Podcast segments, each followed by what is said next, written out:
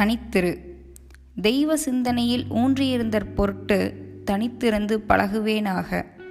மனிதன் உலகுக்குள் வந்தது தனியாக. அவன் உலகை விட்டு ஏகுவது தனியாக. உலகில் இருக்கும் பொழுதும் இடையிடையே அவன் தனித்திருந்து பழக வேண்டும். பரமார்த்திக வாழ்வுக்கு பக்குவம் ஆகாதவன் தனித்திருக்க முடியாது. பக்குவப்பட்டவனுக்கு அது தெய்வ சாந்தி நித்தியத்துக்கு ஒப்பானது. கவி தனி முதலை பார்த்து தனித்திருந்து வாழாமல் அநியாயமாய்ப் பிறப்பிருந்திங்கு?